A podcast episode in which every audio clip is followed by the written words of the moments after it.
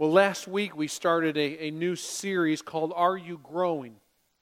And if you remember last week, just to kind of reset us up where we're at, as I said, um, I've had several discussions over the last few months with folks who ask a question, and it kind of comes down to of how do I walk in Christ? How do I grow in Christ? And sometimes the discussion starts off with maybe my marriage is having a challenge, or I'm having a parenting challenge, or I'm just trying to walk through life and I've been stressed out. But at the core of it, it comes down to is a connection or a walk with Christ that maybe is struggling or that's challenged or that needs to or wants to go deeper. And so, what happens many times in those kind of discussions, I'll spend maybe it's a few sessions or a few times, or, or sometimes it's multiple. We get together, and I literally have my, my, my binder here, and I just open up to a yellow pad of paper, and we sit down around a table. Sometimes that table's over at Wendy's, or sometimes it's at a coffee shop, sometimes it's, it's here at church, and, and sometimes it's in someone's own dining room where we just sit down, we get around the table, bust out a piece of paper, get out our Bibles, and we just start kind of talking and trying to understand some things about how the Lord has put us together and how the Lord has plans for us and how He wants us to work and to operate. And so we spend some time just really trying to look at, look at life together. And so, if I could, I'd have a dining room table that's a big old table in the middle of this room, and we'd all gather around the dining room table and put all our, our bottle of water our cup of coffee, and we'd sit down and just talk. Well, I don't have a table that big, so I just brought this little tiny one, just for us to be able to sit around, so to speak, and just get a chance to, to talk. Let me review with you last week some things we went over, uh, just talking about the goal of life Many times, I think we run into challenges of life, struggles of life, because our goals get out of line. And Jesus gave us the goal in Mark chapter 12 when he said, Love the Lord your God with all your heart, with all your mind, with all your soul, and with all your strength, and love your neighbor as yourself. He puts in there three goals. For me, that's my goal for my children. I mean, they're going to be a doctor. If they don't love God, then I've missed out. I feel like that I didn't do my job as a parent. They're going to be a, a school teacher, be a great career. But if they don't love God and love their neighbor, love themselves, I missed out. I, I didn't do my job as a, as a parent. They're going to go and be a plumber. They don't love God and love neighbor, love self. I missed out. and do my job as a parent. So for me, I look at it and say that's the goal that all of us should be pursuing is we want to love God, love our neighbor, love ourselves. Now, that third one, love self, some people went, now, Brian, I don't know about that one. I had a few conversations this week where they're like, okay, I get the idea. Love God with all your heart, mind, soul, and strength. Love your neighbor. I understand to love people, then as yourself. But wait a minute, Brian, that really sounds awful self centered. And it can be if that love is a love that is focused on self, that is focused by the way the world teaches. And so, as you dive deeper in that, love your neighbor as yourself, really what it's talking about is loving yourself, understanding who you are in Christ, understanding that you are forgiven in Christ, understanding that His blood has covered over all your sins, that, that Christ is the one who gives you all of your strength, understand who you are in Christ. And so, when we come to know who we are in Christ and we love ourselves in Christ and who Christ is and what Christ has done for us, it's not a, a, self love saying, hmm, look at me. It's not a self love saying, look at I've climbed the corporate ladder. It's not a self love saying, look at I've been so successful in this or so successful in that. And because I've done that, look at it's not an arrogant self love. It's a humble self love that says, I am who I am because who I am in Christ. And when you can accept yourself with who you are and where you're at in life because of who you are in Christ, then you're going to do a better job at loving your neighbor and probably even do a better job at loving God. And so at the core, those are goals that we need to keep as the top goal of life. When we get that out of line, everything kind of gets messed up. Now, the challenge with that is life happens. We talked about this last week that there's all kinds of things in life, and I asked both services, first service and second service, to share some information of stressors or things in life that, that we have to deal with. Money. All of us have to deal with that every single day, right? I mean, every day. How's my, maybe it's investment. Did my paycheck come in? What am I going to do with the paycheck? I got to pay this bill. I got to pay that bill. I got to deal with this. Got to deal with this. Stress, debt of money. It, that'll just overwhelm us. Raising kids. For a lot in this church, raising kids is a big avenue. We have a ton of kids around this place. Have you noticed that? Lots of them. I mean, they're in a preschool and they're in the early childhood and they're elementary area. Uh, our junior high and high school ministry is just all these kids have been growing up and now they're starting to bring their friends. Last week there was 38 kids at our student ministry on Sunday night. I mean, I was like, I walked in here, I was like, oh my goodness, there's like ants run all over this building. And then yesterday, 20 of them, 20 high schoolers went to Laurel Lake. and I get a chance to go hang with them. There's a bunch of young kids. That means there's a bunch of us parents dealing with how do I raise them? And let's be honest. Now, there's not a lot of them in here. First service, I couldn't say this so strongly because they were all sitting right up here. But parents, it is hard work, is it not? It is a challenge to raise our children, and especially a challenge to raise our children in the Lord and all the stuff that this culture is throwing at us. And we as parents feel that tug of war. I want to teach them about Jesus. They got all this stuff going on and all the world and things being offered. It's a constant back and forth tug of war struggle. And moms and dads, I'm right there with you because I have three teenagers where I'm fighting right in that. And that can be a major stress in our lives. You look at other issues like health Maybe it's your own health. You've had some challenges. You've been to doctors. You've been getting tests done. You're, you're doing that. Maybe it's a parent's health. Maybe something like that where you're like, man, what's the next health news? What's the, what's the struggle? What's the challenge there? Maybe it's a job situation.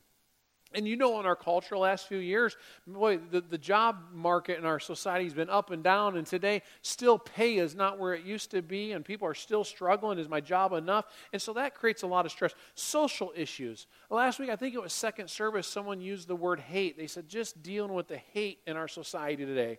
I thought, man, that's a good point. There's a lot of hate, which raises social issues, and there's other kind of social challenges. Sometimes it's dealing with older parents how do I help my older parents? What am I supposed to do? How do I do that when I still have my family to take care of? So, all these things, and you could add other things to the wheel, but I propose to you, church, that these things are going to continue until the day we die.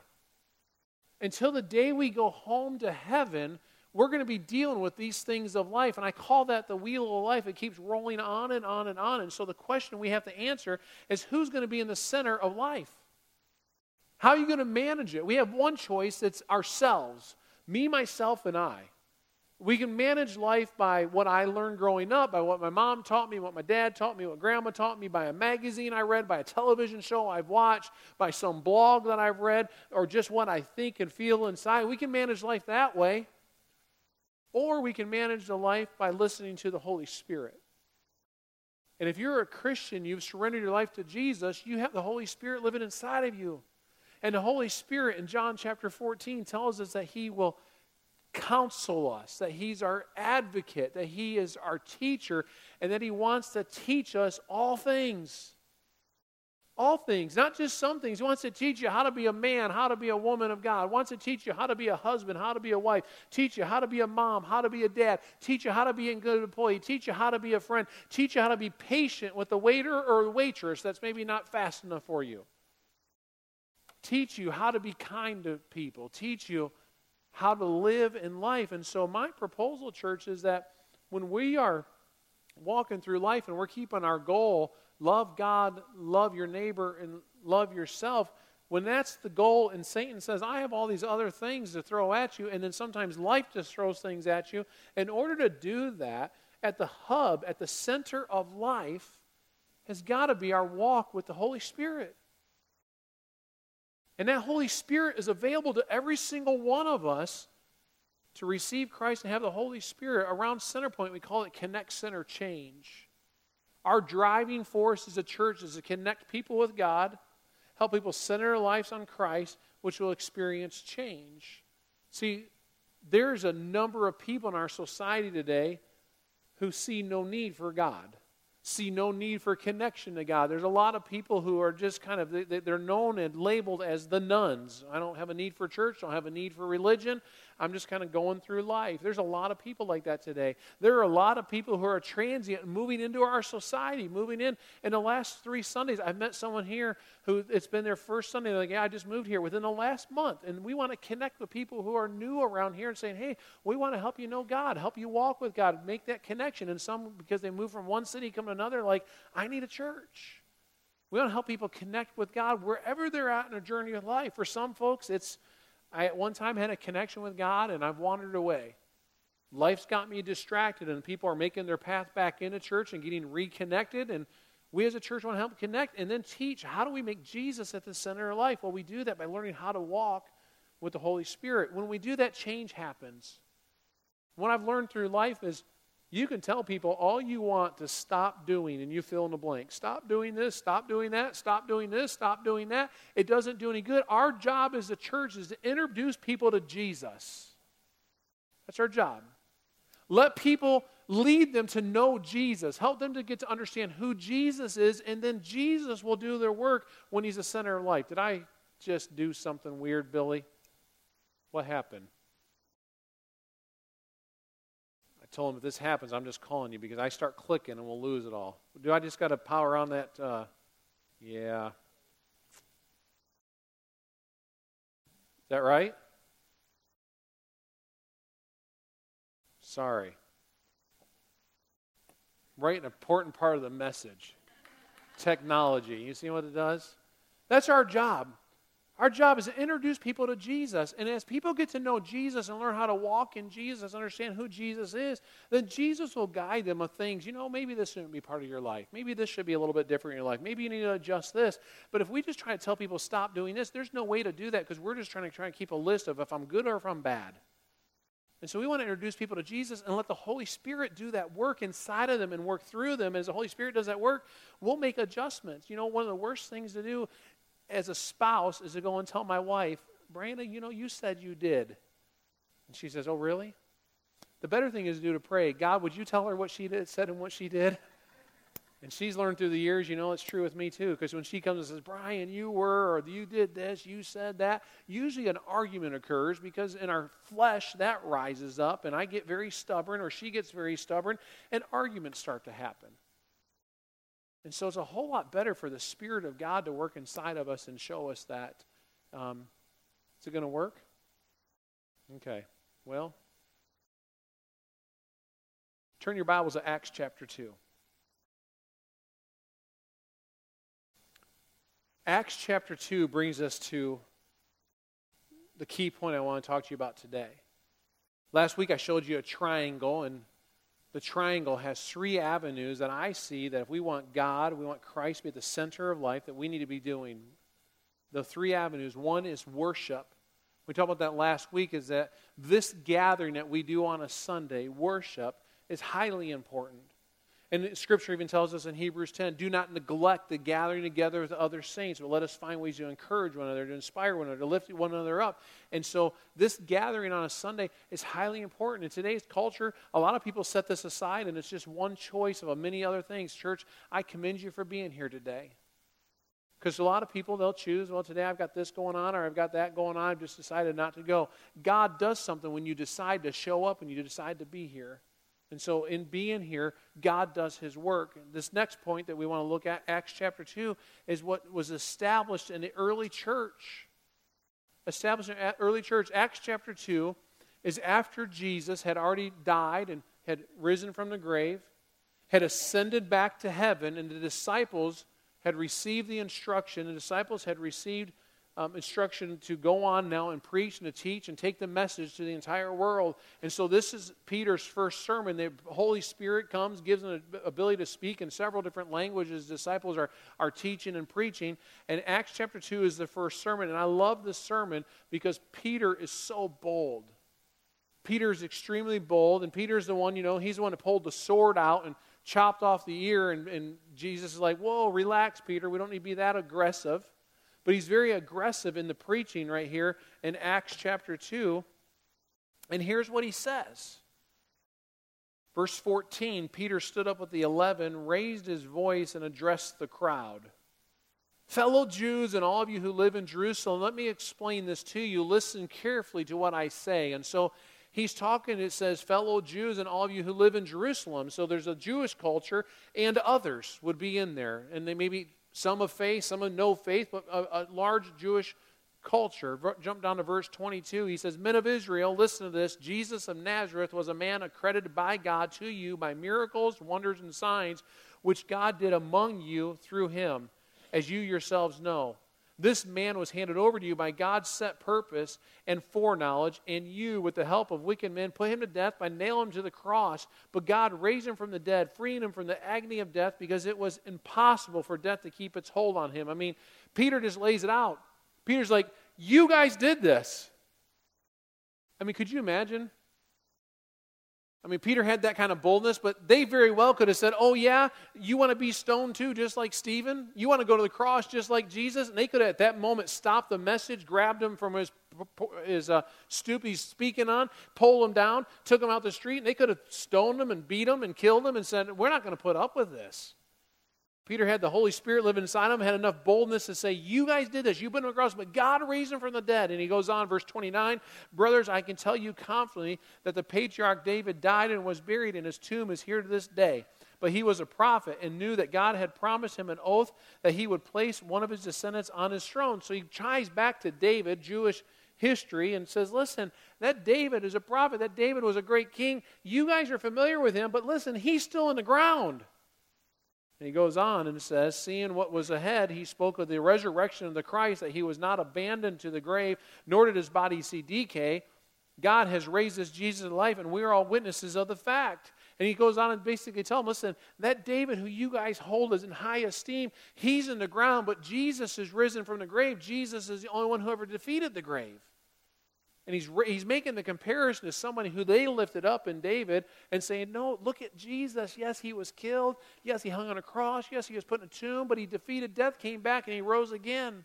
Verse 36, he says, Therefore, let all Israel be assured of this God has made this Jesus, whom you crucified, again, pointing a finger at it, you did it, remember? Whom you crucified, both Lord and Christ. Both Lord, which he's the master, that means, and Christ, he's the Savior. And that's what God did. And it's really interesting because then in verse 37 it says, When the people heard this, they were cut to the heart. That means convicted. That means they saw that, you know what, we've been wrong. Forget it, Billy. Want to get us. Billy, save me. I don't know why it's doing that. So they, um, they were cut to the heart. They were convicted of their sin. They, they knew that what was going on and what they did was wrong. And so now they're saying, listen, what do we do? Because that's what they asked. We're cut to the heart. Peter said, the apostles, and they asked, brothers, what shall we do? And Peter replied and said, Repent and be baptized, every one of you, in the name of Jesus Christ, for the forgiveness of your sins, and you will receive the gift of the Holy Spirit. Peter tells them, Repent. What does that mean? Admit you've been wrong. Repent. Turn from the way you've been living. And he says, And be baptized. Let me just say right here to you some of you may need to do that today. Some of you need to repent, possibly. Some of you need to submit your life to God, repent and be baptized, giving your life to Jesus Christ. And that's why we practice water baptism here. And you don't have the Holy Spirit living inside of you until you've given your life to Christ. And Peter very clearly said, when you're ready, this is what you do. It's really, cool because it goes on and it says, And you will receive the gift of the Holy Spirit. The promise is for you and your children and all who are far off, from whom the Lord God will call. With many other words, he warned them and he pleaded with them, Save yourselves from this corrupt generation. Those who accepted his message were baptized. About 3,000 were added to that number. 3,000 people on that day gave their life to Christ. I'd love to be there in that scene. Love to be there when that many people come to Jesus Christ. But then the question you have to ask is you have all these brand new Christians, what do you do with them? Yeah, we hear the message, we repent, we get baptized. Okay, now go on your way. You can't do that. That'd be like having a brand new baby. Oh, look, it brought the baby home, set the baby in a crib. Good luck. Hope you make it. No, you got to feed that baby and care for that baby and change that baby's diaper. And so the disciples are smart enough because the Holy Spirit guided them. What do they do? They devoted themselves, verse 42 to the apostles' teaching and the fellowship, and the breaking of bread and prayer. Everyone was filled with awe, and many wonders and miraculous signs were done by the apostles. All the believers were together and had everything in common, selling their possessions and goods they gave to anyone as he had need. Every day they continued to meet together in the temple courts. They broke bread in their homes and ate together with glad and sincere hearts, praising God and enjoying the favor of all the people. And the Lord added to their number daily those who were being saved. So they got together and spent time in the Word, and they fellowshiped, and they broke bread, and they prayed together, and they met in the temple courts, and they got together in homes. Look at verse 46. Every day they continued to meet together in the temple courts. In other words, they went to the place of worship. How about we start doing that? Every day we'll have worship service here. Wouldn't that be something? Every day they got together. Every day they spent time together. That tells me that they knew the community was important. They knew that getting together and spending time together, we're new in the faith, we've got to get together. And then it says they broke bread. In other words, they had meals together in their homes and ate together with glad and sincere hearts. In their homes, they got together. And so we follow this precedence of getting together and try to create in our culture opportunities for us to get together and to spend time together because we know that as we spend time together, we encourage one another, we strengthen one another in our journey with Christ. Look at your cards on your chairs. They look like this. The card on your chair says growth groups. This is how we do this around Centerpoint. Last week we talked about the need of getting together here, so this is one avenue to get together, and we do this weekly. Another avenue of getting together is what we call growth groups. And that's following the example that you see in Acts chapter 2, where they got together to study the word, be in fellowship, be in prayer, eat together. We do that in growth groups. On the back of that card is listed the groups for this semester, for this season, from now to the end of the year. And we encourage you to get involved in a growth group. What happens is on a Sunday, starting the first Sunday in September, when we start a new series in the book of James, you'll have on your chairs a growth guide, a spot where you can take some notes for the message. You'll open up into that, and there's going to be some questions for personal reflection and study, some scripture to look at. Our encouragement, you do that on your own, some in your own quiet time, your own Bible study time, and then you take that with you to your growth group where then your growth group will discuss that. So we try to have one topic that we're focused on as a church. We do that on Sunday when I'm preaching about it. You do it by taking notes, and you do it by discussing. You say, why do you do that? Because we do that because I know that you will forget 95% of what I say this morning.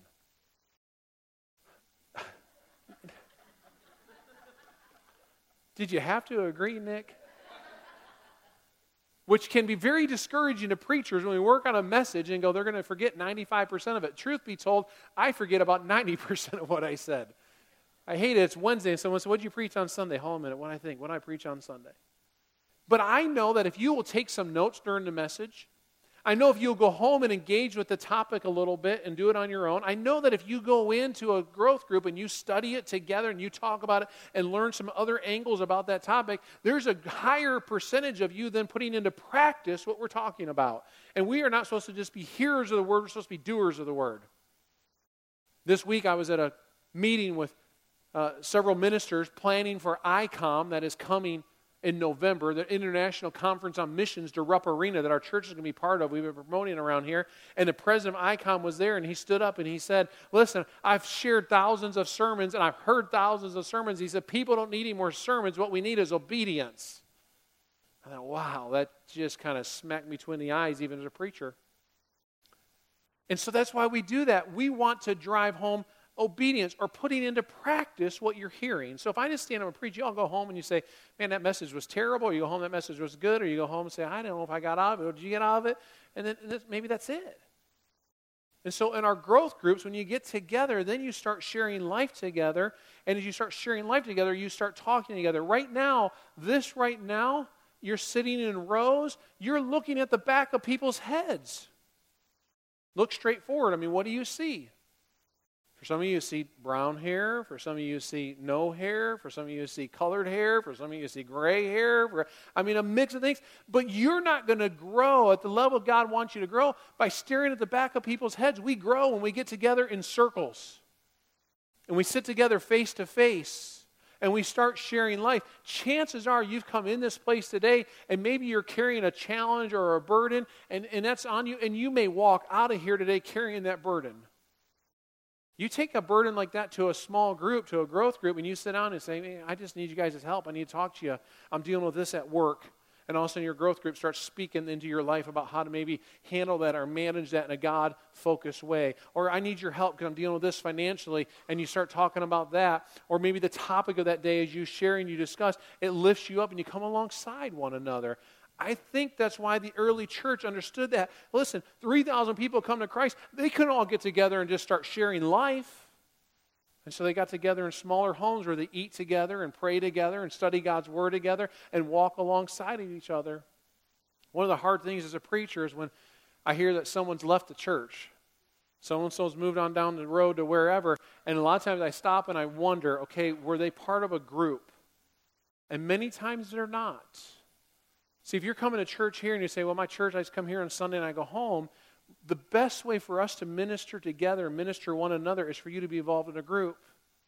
Because when you're walking through life, that group ministers to you. When you've been in a hospital, and we do this, you've been in a hospital, and you come home and you're like, boy, it'd be helpful to have someone maybe help do a little cleaning or mow my grass or, or bring me a meal or two or three. Or sometimes it's been three months, and a group says, we need help. And they bring it to the larger church and says, they've had surgery. How can we help them out? That happens in groups. And we don't want to miss anybody's need. We don't want to miss making that connection with you. I don't know, Billy. I got to have it, though, for my final part. Um, we don't want to miss that connection. And that connection in Jesus happens in groups. I think that's what the early church understood. The early church knew how important that was, that we have to walk alongside with each other. In his book, The Connecting Church, author Randy Frazee writes these words. He says, The experience of authentic community is one of the purposes God intends to be fulfilled by the church. The writings of Scripture lead one to conclude that God intends the church not only be not only to be one more bolt on the wheel of activity of our lives, but to be the very hub at the center of one's life. The very hub, the biblical community that got together and pray together and study God's Word together and support one another, encourage one another, that very hub. In Leadership Magazine, Carl Connor writes about the dangers of standing alone. He said a few winters ago, heavy snows hit North Carolina following a wet six inch snowfall, it was interesting to see the effect along I 40. Next to the highway stood several large groves of tall young pine trees. The branches were bowed down with heavy snow, so low that branches from one tree were often leaning against the trunk or branches of another. Where trees stood alone, however, the effect of the snow was different. The branches had become heavier and heavier since there was no other trees to lean against. The branches snapped. They lay on the ground dark and alone in the cold snow. When the storms of life hit, we need to be standing close to other Christians. We need each other. We can't stand alone. You get the picture. These pine trees get heavy and they start leaning upon one another till the snow melts off and all of a sudden the strength comes back. When it's by itself, it breaks and it falls apart. We're like that. That's what the church is supposed to be. We're there to lean upon one another, to help one another, to encourage one another, to help people walk through the challenges and the journey of life. I love this picture. Anybody know what that is a picture of? Anybody know? Shout it out. You are smart. That's good. That's trees. What kind of trees? No. Huh? Mm, redwood forest. That's a picture of the redwood forest. Has some of the strongest, tallest trees that you've ever imagined. Some are 300 feet high and over 2,500 years old. And they're, they're extremely I mean, you've probably seen this kind of picture before, where some of them are so big that they actually cut out a tunnel where people drive their cars through the redwood forest trees. And they're that tall and they're that, that big. And the interesting thing is, you would think that their root system goes extremely deep. I would think their root system goes to the core of earth, so those trees that are 300 feet tall would never th- fall over. But the truth is, is their root system is very shallow and has a very interlocking root system. And one tree to another tree locks like this with their root system, and another one then comes in like this. And so all these trees, as their roots spread out, get entangled and entwined together. So then, when a storm comes and a rain comes, those trees don't fall over. If the tree is off by itself and its roots are really shallow, the storms will knock it over. A matter of fact, the trees won't grow that big because they will fall down before they have a chance to grow. You and I need each other in the church because we need our root system of life, our spiritual root system to connect because where I'm weak, you might be strong. And where I'm strong, you might be weak. But when we get in relationship and we spend time together, studying God's word, fellowshipping together, praying together, doing what the scriptures taught the early church did, then we strengthen one another. And then when we walk through the journeys of life and when the storms come, instead of falling over, we have somebody to lean upon and say, Help me. We have someone to lean upon and say, I need you to walk with me in this journey. And that's why we're so strong about pushing. Get involved with some other Christians, get involved with groups. We are interlocking root system. Go back with me and look at this triangle right here again. Last week, I really emphasized the idea of worship. I commend you for being here this morning. Pat you on the back, give you a high five, because you're doing exactly what the scripture tells us to do when it says, Let us think of ways to motivate one another to acts of love and good works. Let us not neglect our meeting together as some people do, but encourage one another. You have lived out the scripture today by not neglecting to be here today. Remember, our growth with God's like a three legged stool. Yes, there's other avenues to grow in God, but I find we don't do these three, we start missing out. And then when we miss out, then we get weak. It's like a three legged stool. Worship is a high priority. You've accomplished that. Number two is groups. So that's why we have the cards out. There's a sign up table out in the lobby. And I said this first service, and some of the group leaders like, oh, you know, in the early church, they met in these little tiny homes. I mean, they had the original tiny house, so to speak. They would have been like maybe 10 by 10, 12 by 12, maybe a 15 by 15, but they just had a square room, a bed in the corner, maybe something to sleep on, maybe something to have a little flame so they could boil some water, and then they would meet together. If you ever been to Mexico on a mission trip, and all of a sudden you go and you see one, one wall is boarded up with just wood and one has a sheet metal and, and they would squeeze in 15 or 20 people sometimes and they would gather and the kids would be with them and they would worship god and share life together. Why can't we do that today? Our homes are so much bigger and nicer. And so i kind of said this first service. I said our small group list we're just let them fill up. And if they fill up more and more and if all of a sudden a group has 18 or 20 or 25 people we're going to figure out someone oh, my house can't do that. We'll figure it out we'll figure it out. And so we'll just keep adding on. So you find the day and the time that best works. And if for some reason there's a day and a time you're like, man, that just doesn't work, and you're like, I want to start one, then come talk to me and say, Brian, my day is not on there and I can do it. And I imagine some other people will throw your name up there and we'll, we'll make an opportunity for another group to get started. But we need each other. And we need to follow the example of Scripture and be obedient to Scripture teaches. Worship in groups, and next week we're going to jump into one more, and that's the idea of service. As you do these things, you'll see I have a growing relationship with God, with Christ at the center, directing me how to live life, and you'll experience change. Bow your heads with me. Father, we thank you for this day. God, we thank you for the opportunity to worship. Thank you for the opportunity to be here. And Lord, I pray that as we cover these these three topics, talking about worship and talking about groups, the next week, Lord, to cover service, Lord, would you help us to evaluate by the power of your Spirit how are we doing with these areas? Are we keeping them priority? Are, are they top notch priorities in our lives, Lord, uh, above other things that we get involved with, other um, opportunities that can get in the way that, that don't last? Lord, we know what lasts, and that's our walk with you. We know what lasts, and that's issues of eternity. And so, Lord, help us to, to evaluate with a God centered view. And then, Lord, help us to be obedient to where you're leading us and where you're guiding us. Jesus, it's in your name we pray. Amen.